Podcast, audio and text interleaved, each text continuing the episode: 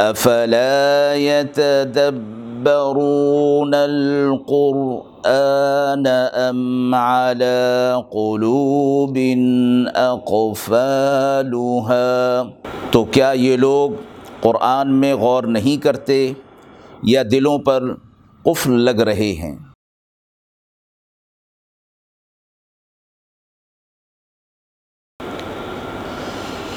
بسم اللہ الرحمن الرحیم۔ ناظرین کرام آج کے اس درس میں ہم صورت البقرہ کی آیت نمبر تیس سے ابتدا کر رہے ہیں اور اس آیت مبارکہ سے حضرت آدم علیہ السلاۃ والسلام کا مشہور واقعہ شروع ہوتا ہے۔ بسم اللہ الرحمن الرحیم۔ و قال ربو کا اور جب کہا آپ کے رب نے خطاب آپ صلی اللہ علیہ وسلم سے ہے کہ اس وقت کو، اس واقعے کو یاد کیجیے کہ آپ کا رب آپ سے ایک واقعے کو بیان فرما رہا ہے اور عز کا تعلق گزشتہ کسی واقعے کے ساتھ ہوتا ہے۔ یعنی آپ صلی اللہ علیہ وسلم سے یہ فرمایا جا رہا ہے کہ یہ واقعہ آپ سے بہت پہلے کا گزر چکا ہے، جو ہم آپ کو، آپ کا رب آپ کو بیان فرما رہا ہے۔ جب آپ کے رب نے کہا، للملائکہ، فرشتوں سے، ملائکہ جمع ہے ملک کی، اور یہ اللہ کی وہ مخلوق ہے، جس کو اللہ نے نور سے پیدا فرمایا ہے۔ اور یہ اللہ کی نافرمانی نہیں کرتے معصیت کا مادہ ان میں نہیں رکھا گیا ہے۔ یہ اللہ کی کی طرف سے پیغام رسانی پر معمور کیے گئے ہیں۔ فرشتوں سے اللہ نے فرمایا، انی جاعل فی الارض خلیفہ میں زمین پر اپنا نائب بنانا چاہتا ہوں۔ اللہ رب العزت کا یہ فرمانا فرشتوں سے اس حوالے سے نہیں تھا کہ اللہ ان کو کوئی اطلاع دے رہے ہیں یا اللہ ان سے کوئی مشورہ چاہ رہے ہیں۔ اللہ اپنے افعال میں کسی سے مشورہ نہیں کرتے اور نہ بتانے کی ضرورت اللہ علیم ہیں قدیر ہیں۔ یہاں جو فرشتوں کا ذکر ہے اور ان سے یہ فرمایا جا رہا ہے کہ میں زمین پر ایک خلیفہ بنانا چاہتا ہوں، خلیفہ مقرر کرنا چاہتا ہوں۔ یہ دو حوالوں سے تھا۔ صاحب تفسیر معرف القرآن مفتی محمد شفیع رحمۃ اللہ علیہ فرماتے ہیں کہ ایک تو مشورے کی تعلیم کے لیے۔ اور دوسری بات اس میں یہ فرمائی گئی کہ فرشتے آپس میں یہ سمجھتے تھے کہ ہم سب سے اعلیٰ مخلوق ہیں اور اللہ ہم سے اعلیٰ اور مکرم مخلوق پیدا نہیں فرمائے گا۔ تو اس پر اللہ رب العزت نے ان کو یہ بتانا مقصود تھا کہ اللہ جو ایک خلیفہ بنانا چاہتا ہے، وہ تم سے اعلیٰ اور افضل ہوگا، اشرف ہوگا۔ جائل فی الارض خلیفہ، زمین پر اپنا نائب خلیفہ مقرر کرنا چاہتا ہوں، بنانا چاہتا ہوں۔ اور خلیفہ نائب کو کہا جاتا ہے، جو اپنے بڑے کے احکامات کو نافذ کرے۔ اور یہاں خلیفہ سے مراد ایسی شخصیت کہ جو اللہ کی شریعت کو زمین پر نافذ کرے۔ قالو، اللہ رب العزت نے فرما دیا، جواب میں یہ سن کر فرشتے فرماتے ہیں کہ آپ زمین میں ایسے کو خلیفہ بنائیں گے جو اس میں فساد برپا کرے گا اور خون ریزی کرے گا۔ فرشتے اب جواب میں کہہ رہے ہیں اتجعل فیہا؟ کیا زمین میں آپ ایسے کو خلیفہ بنائیں گے؟ میں یفسد فیہا، جو اس میں فساد کرے گا۔ وہ یسفیق الدما اور خون بہائے گا۔ فرشتوں کا یہ کہنا اعتراض کے طور پر نہیں تھا۔ بلکہ اپنی نیاز مندی، اپنی اطاعت اور فرما برداری کے حوالے سے تھا کہ اے اللہ، ہم جو اتنے سارے فرشتے ہیں جو آپ نے ہمیں پیدا کیا ہے، تو اگر آپ کا مقصد زمین میں خلیفہ بنانا ہے، تو یہ مقصد ہم سے پورا ہو سکتا ہے۔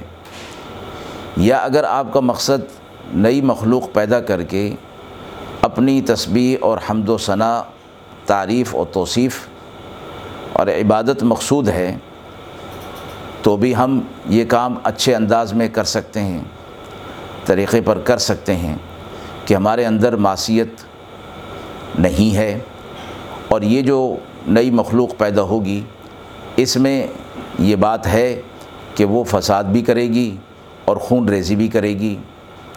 سوال ہوا کہ فرشتوں نے معن خلیفہ کا لفظ سن کر یہ بات کیسے کہہ دی؟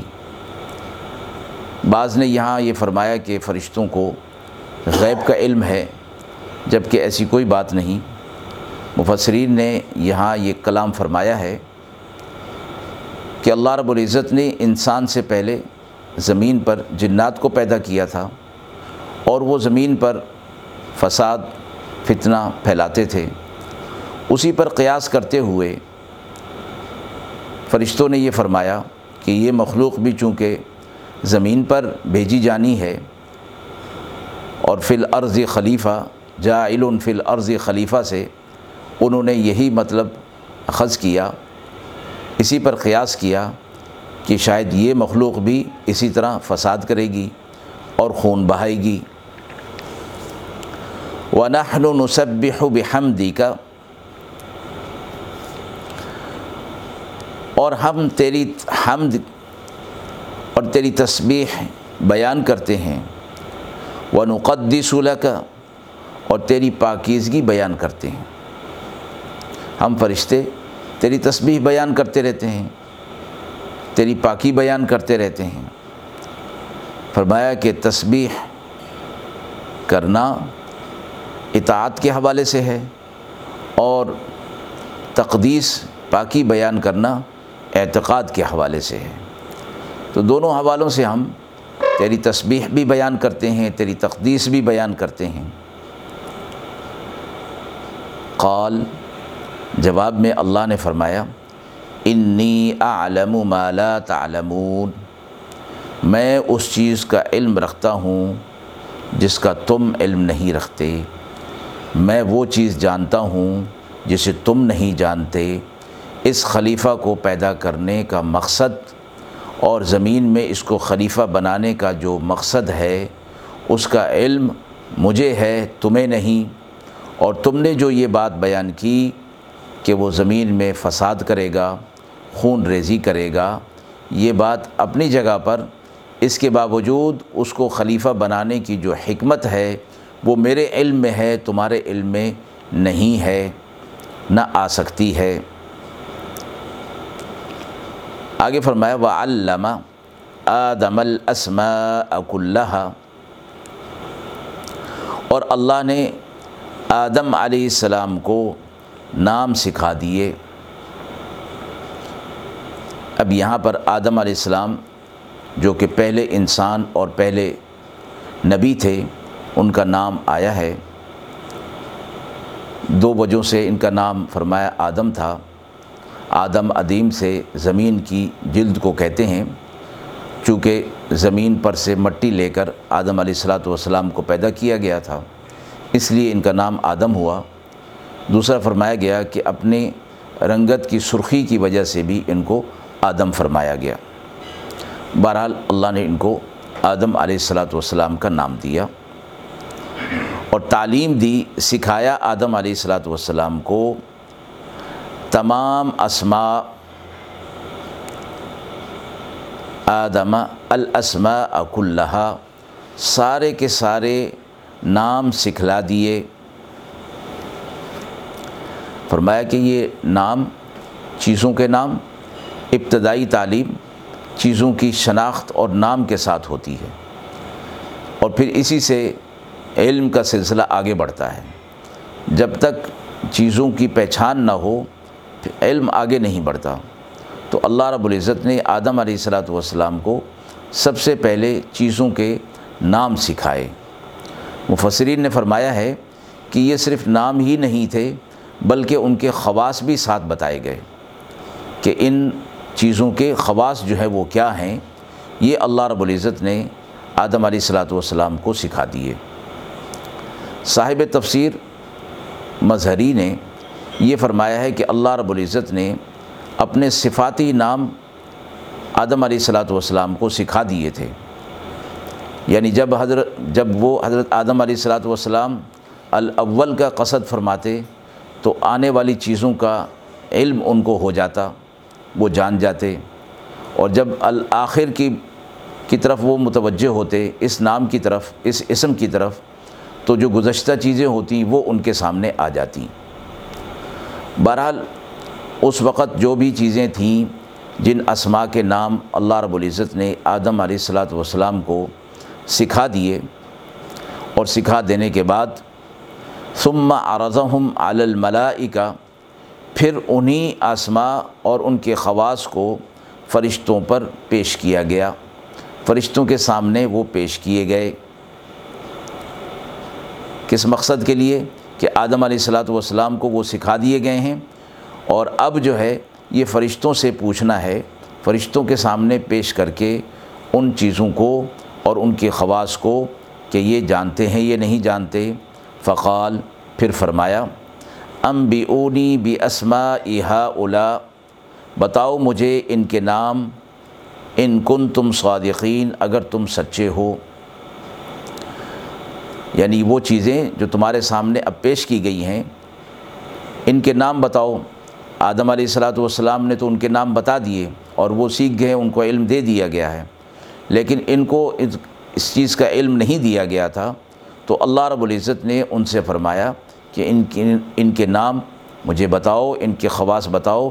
اگر تم سچے ہو، اگر اپنی اس بات میں کہ یہ مخلوق فساد پھیلائے گی اور خون ریزی کرے گی اس دعوے میں، یا یہ کہ تمہارا یہ سمجھنا کہ یہ مخلوق حضرت انسان خلیفہ بننے کے اہل نہیں ہے، اگر یہ تمہارا دعویٰ ہے یا دل میں تم سمجھتے ہو تو پھر بتاؤ، صادقین کا یہ معنی فرمایا گیا۔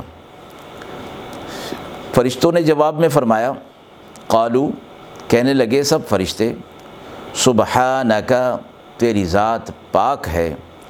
لا علم لنا الا ما علمتنا۔ ہمیں کچھ علم نہیں، مگر وہی جو تو نے ہمیں عطا فرمایا ہے۔ اے اللہ، تو نے جو ہمیں علم دیا، اس کے علاوہ اور کوئی علم ہمیں نہیں ملا ہے، نہ ہم جانتے ہیں۔ انک انت العلیم الحکیم۔ بے شک تو ہی بڑے علم والا، بڑی حکمت والا ہے۔ علم سارا کا سارا تیرے پاس اور جس سے جو علم ملا وہ تجھی سے ملا اور تو حکیم ہے، حکمت والا ہے کہ بہتر جانتا ہے کہ کس کو کون سا علم دینا ہے۔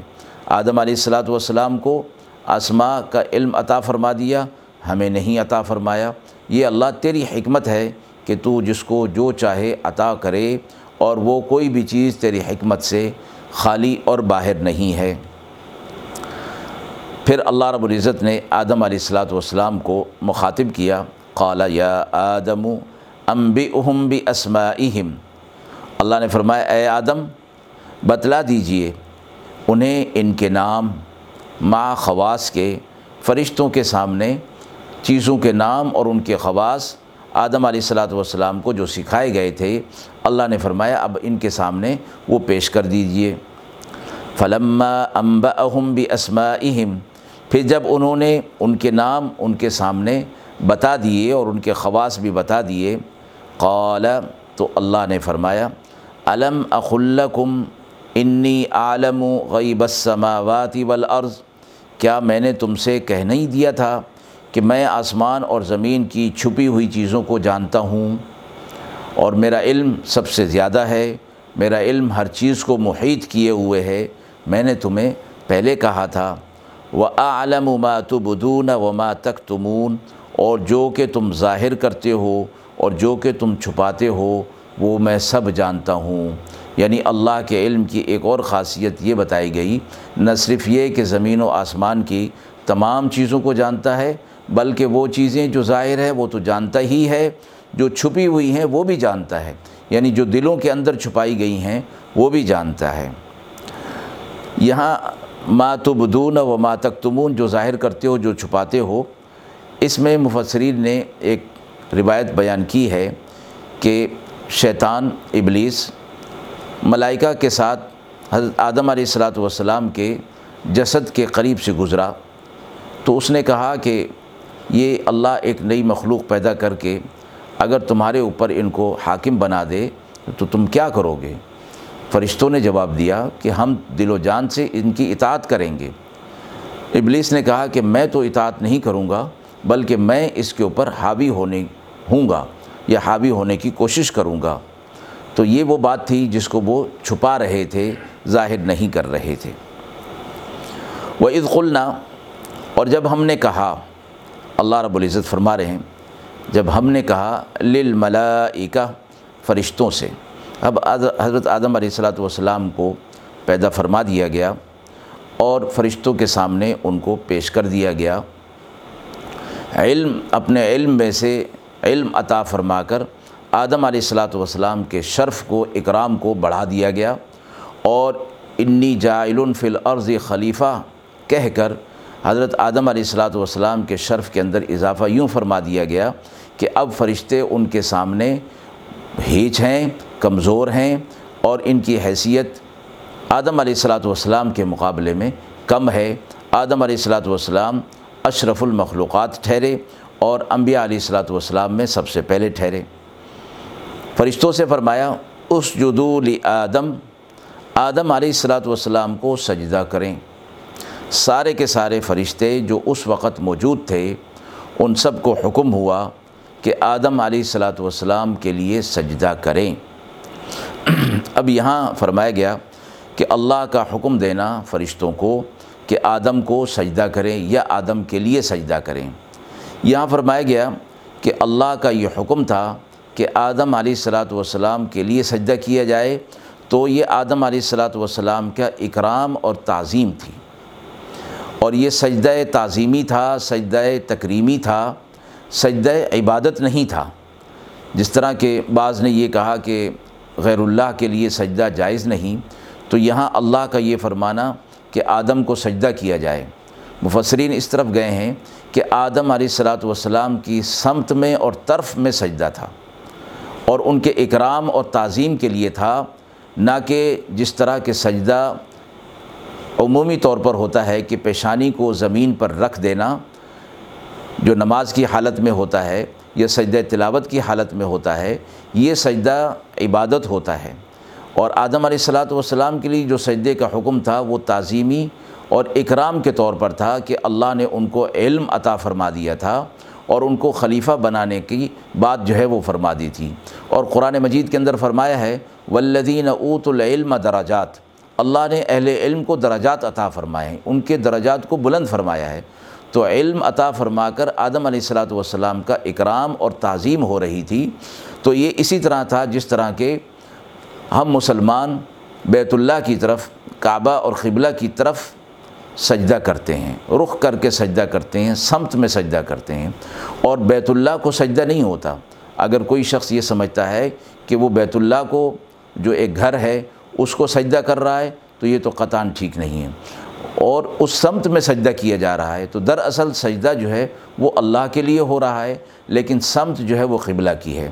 اسی طرح ملائکہ کو یہ فرمانا کہ آدم علیہ السلاۃ والسلام کے لیے سجدہ کیا جائے تو وہ تعظیمی تھا اور اکرام کا تھا۔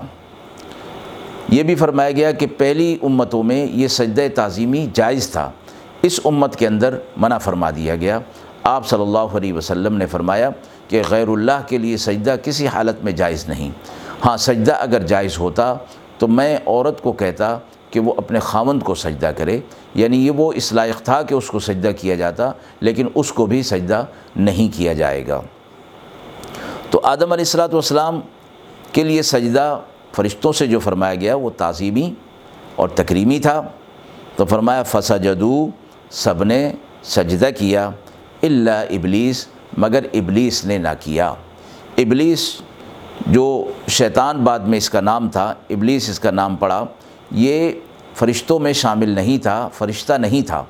کیونکہ فرشتوں کی یہ بات بتائی گئی ہے یا فعلون مات مرون جو حکم دیا جاتا ہے، اس کو پورا کرتے ہیں۔ مادہ معصیت ان کے اندر رکھا ہی نہیں گیا۔ تو ایسا نہیں ہو سکتا تھا کہ فرشتے فرشتوں کو جب حکم ہوا سجدے کا، وہ تو سجدہ کر لیں۔ لیکن شیطان ابلیس جو ہے وہ سجدہ نہ کرے۔ یہ بھی فرشتہ اگر ہوتا تو اس میں بھی معصیت کا مادہ نہیں ہوتا، تو یہ بھی سجدہ کرتا۔ قرآن مجید میں اس کے لیے فرمایا گیا ہے، کان من الجن، یہ جنوں میں سے تھا۔ یہ اس کی خصلت اور اس کی پیدائش جنوں میں سے تھا۔ اور خود یہ آدم علیہ السلاۃ والسلام کے واقعے کے اندر فرمایا گیا کہ خلق تنی منار تو نے اے اللہ مجھے آگ سے پیدا کیا ہے۔ وہ خلق تہو منتین آدم کو تو نے مٹی سے پیدا کیا ہے۔ تو یہ آگ سے پیدا ہوا تھا، تو یہ جن تھا اور جن کی خصلت کے اندر بغاوت اور سرکشی ہوا کرتی ہے۔ تو اس نے سجدہ نہیں کیا۔ فسجدو سب نے سجدہ کیا۔ اللہ ابلیس مگر ابلیس نے سجدہ نہیں کیا۔ تو فرمایا گیا کہ جب یہ حکم فرشتوں کے لیے تھا، تو ابلیس کو تو حکم تھا ہی نہیں۔ تو اس نے اگر سجدہ نہ کیا، تو وہ قابل اعتراض بات کیا ہوئی یا وہ راندہ درگاہ کیوں بنایا گیا؟ فرمایا گیا کہ اس وقت اس مجلس کے اندر یہ موجود تھا۔ تو جب ایک بڑی مجلس فرشتوں کی تھی، بڑی، بڑا اجتماع فرشتوں کا تھا، تو اس کے ذیل میں جو بھی ہوگا، سب کے لیے وہ حکم ہوگا۔ تو اس وجہ سے یہ مخاطب اس میں، یہ ابلیس بھی تھا، اگرچہ یہ جنات میں سے تھا، لیکن بڑا مجمع ہونے کی وجہ سے، فرشتوں کی وجہ سے اس کو بھی اس حکم کے اندر شامل سمجھا گیا۔ فسجدو اللہ ابلیس سب نے سجدہ کیا مگر ابلیس نے نہ کیا۔ ابا، اس نے انکار کر دیا۔ وسطبرا اور تکبر میں آ گیا۔ بڑائی میں آ گیا۔ اور بڑائی یہی تھی کہ یہ مجھ سے کمتر ہے۔ اس کو مٹی سے پیدا کیا گیا اور مجھے آگ سے پیدا کیا گیا۔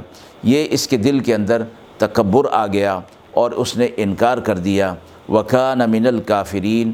اور وہ کافروں میں سے ہو گیا، انکار کرنے والوں میں سے ہو گیا۔ وقلنا یا آدم، اور پھر ہم نے آدم علیہ السلاۃ والسلام سے کہا اس کن انت وضو جکل جن اے آدم، آپ اور آپ کی بیوی بہشت میں رہیں۔ اب یہاں سے یہ بات بھی معلوم ہو گئی کہ آدم علیہ السلاۃ والسلام کے بعد حضرت حوا علیہ السلاۃ والسلام کو بھی پیدا کر دیا گیا۔ قرآن مجید کا یہ اسلوب ہے، ترتیب ہے کہ وہ واقعی کا وہ چیز، وہ حصہ جس کی ضرورت نہ ہو، اس کو چھوڑ دیتا ہے۔ اور اسی حصے کو بیان کرتا ہے کہ جس میں کوئی مقصد ہو، کوئی نصیحت ہو، کوئی سبق ہو، کوئی عبرت ہو۔ اور پھر جو قرینے سے جو بات معلوم ہو جائے، اس کو الگ سے ذکر کرنے کی ضرورت نہیں سمجھتا۔ تو اس لیے یہاں حضرت حبا علیہ السلاۃ والسلام کی پیدائش کا الگ سے ذکر نہیں فرمایا گیا، بلکہ یہ فرما دیا کہ آدم علیہ السلاۃ والسلام اور ان کی بیوی، تو مراد ان کو پیدا کر دیا گیا تھا۔ ان کو فرمایا وضو جو کا الجنہ اب جنت کے اندر آپ رہیں رہیں، سہیں، دونوں۔ وکلا منہا رغدن حیث تما اور اس میں جہاں سے چاہیں خوب کھائیں پئیں۔ اب اس سے معلوم ہو گیا کہ آدم علیہ السلاۃ والسلام، حوا علیہ السلاۃ والسلام اس وقت تک جنت میں داخل نہیں ہوئے تھے، بلکہ یہ معاملہ جنت سے باہر پیش آیا تھا۔ یہ سجدے والا اور ملائکہ کے ساتھ گفتگو اور ابلیس کا انکار کرنا اور اس کا راندہ درگاہ ہونا۔ تو آدم علیہ السلاۃ والسلام، حوا علیہ السلاۃ والسلام کو حکم ہو رہا ہے کہ وہ جنت میں داخل ہو جائیں۔ اور جہاں سے چاہیں خوب کھائیں پئیں۔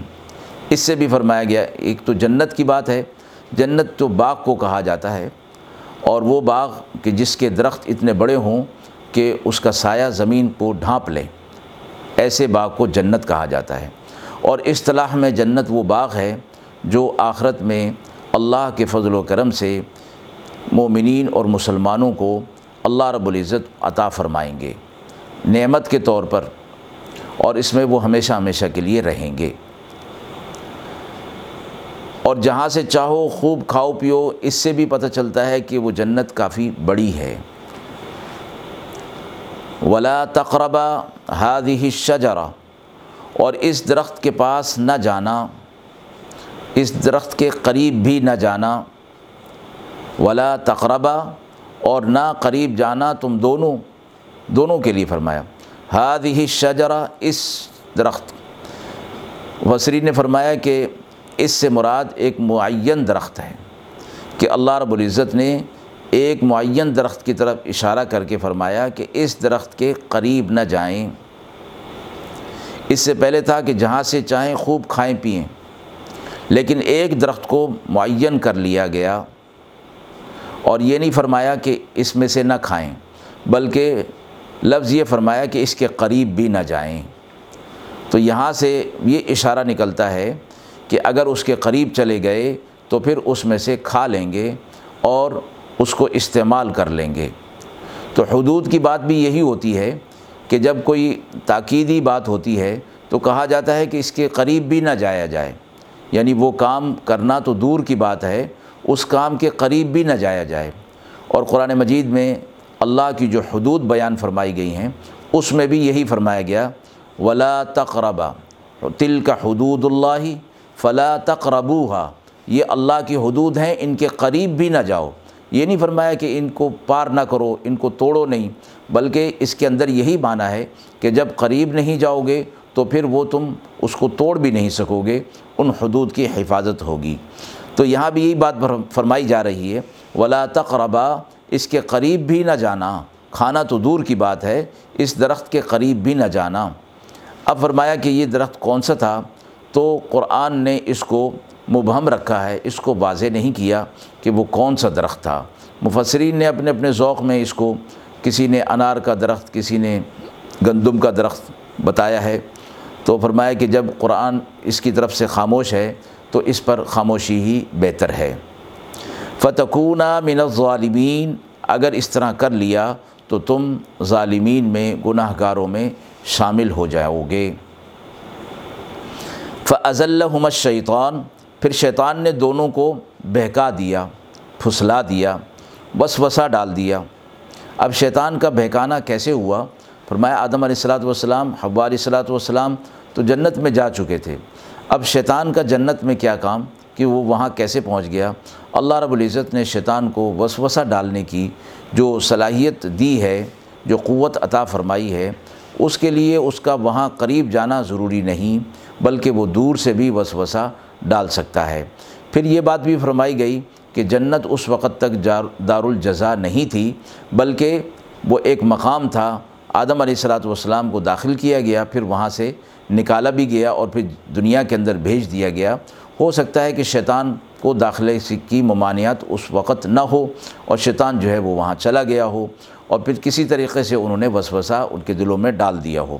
بہرحال جو بھی صورت ہوئی، وسوسہ ان کے دلوں کے اندر ڈال دیا گیا اور ان کو بھلا پھسلا دیا گیا۔ فخراجہ ہما اور اس کے باعث مما کانا فی اور جس میں وہ تھے، اس میں سے انہیں نکال دیا۔ جس مقام پر تھے یا جس حالت میں تھے۔ فخرج ہما اس میں سے نکال دیا۔ مراد اس سے جنت ہے۔ مما کانا فی، جس میں وہ تھے، جس حالت میں وہ تھے یا جس جگہ پر وہ تھے، دونوں سے اس کو نکال دیا۔ مراد ایک ہی ہے۔ وقل نحبتو پھر ہم نے کہا، نیچے اترو۔ بعضکم لبازن ادو ایک دوسرے کے دشمن ہو کر۔ یعنی اب جنت سے نکلا جا رہا ہے اور یہاں پر سیغہ جو ہے وہ جمع کا استعمال فرمایا۔ آدم علیہ السلاۃ والسلام، حوا علیہ السلاۃ والسلام کو جب جنت میں داخلہ ہو رہا ہے تو وہ تصنیہ کا سیغہ ہے کہ تم دونوں داخل ہو جاؤ۔ اب جب نکلنے کی بات ہو رہی ہے تو کہا جا رہا ہے کہ تم سب نیچے اتر جاؤ، ایک دوسرے کے دشمن ہو کر۔ مراد اس سے یہ ہے کہ آدم علیہ السلاۃ والسلام کا زمین پر اترنا دراصل پوری انسانیت کا زمین پر اترنا ہے۔ تو اس لیے جمع کا سیغہ استعمال فرمایا، اور اب دنیا کے اندر ہو، ہوگے تو ایک دوسرے کے ساتھ دشمنی، عداوت، بغض، یہ سب چلتا رہے گا۔ ولکم فی الارض مستقر و متاع الہین اور تمہارے لیے زمین پر ٹھکانہ ہے اور ایک میاد تک نفع اٹھانا ہے۔ اب زمین پر تم نے رہنا ہے اور زمین پر بھی ہمیں یہ رہنا ہے۔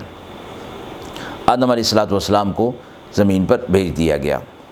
اب جو یہ لغزش ہو گئی تھی آدم علیہ السلاۃ والسلام سے، اس کے لیے فرمایا گیا کہ آدم علیہ السلاۃ والسلام نے یہ گناہ نہیں کیا کیونکہ اللہ رب العزت نے خود قرآن مجید میں فرمایا فنسیہ ولم نجد لہو عظمہ آدم علیہ السلاۃ والسلام بھول گئے اور ہم نے ان کے دل میں گناہ کا عزم اور ارادہ نہیں پایا۔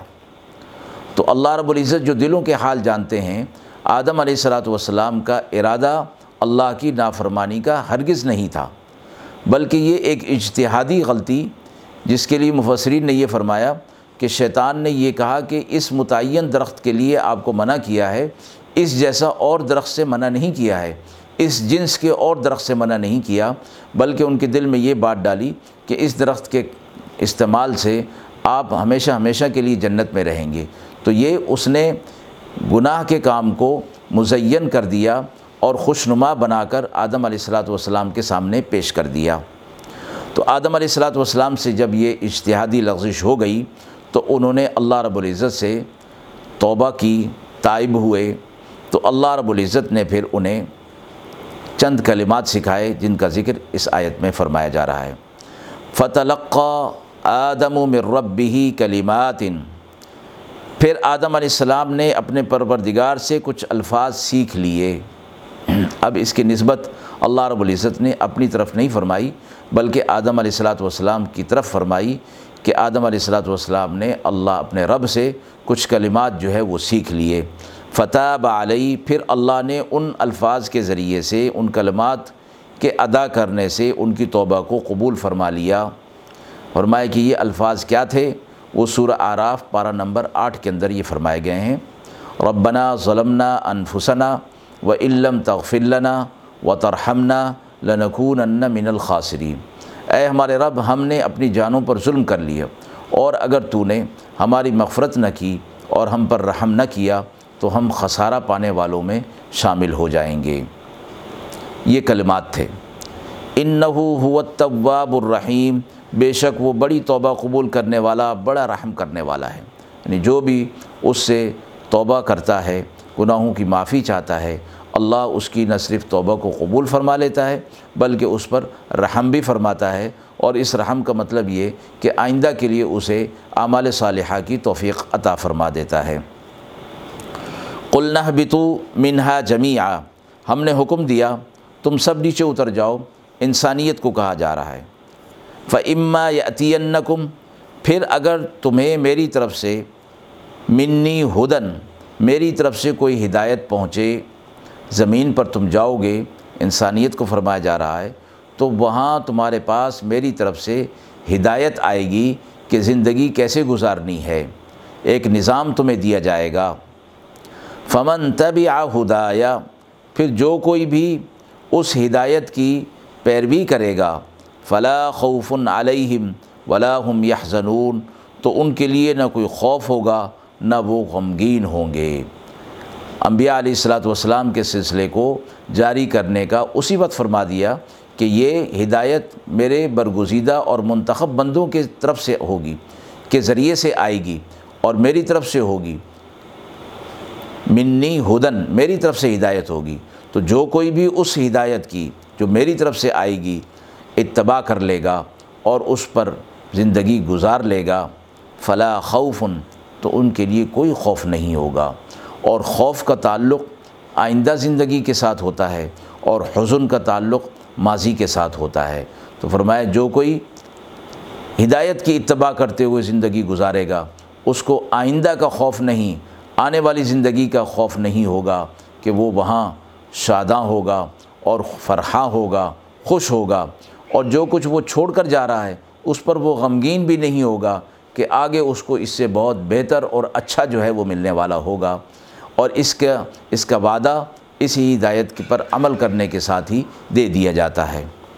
والذین کفرو و کذبو بھی آیاتینہ اس کے مقابلے میں جو لوگ کفر کریں گے اور ہماری آیتوں کو جٹھلائیں گے، ایسے بھی لوگ ہوں گے دنیا میں۔ تو ان کا انجام کیا ہوگا؟ اولئک اصحاب النار، یہی لوگ دو زخی ہوں گے، آگ والے ہوں گے، ہم فیہا خالدون، اور اس میں وہ ہمیشہ ہمیشہ کے لیے رہیں گے۔ ہمیشہ کا عذاب کفر والوں کے لیے ہے۔ اہل ایمان کو ہمیشہ کے لیے جہنم میں داخلہ نہیں ہوگا، بلکہ اپنے گناہوں کی سزا کے لیے وہ جہنم میں جائیں گے۔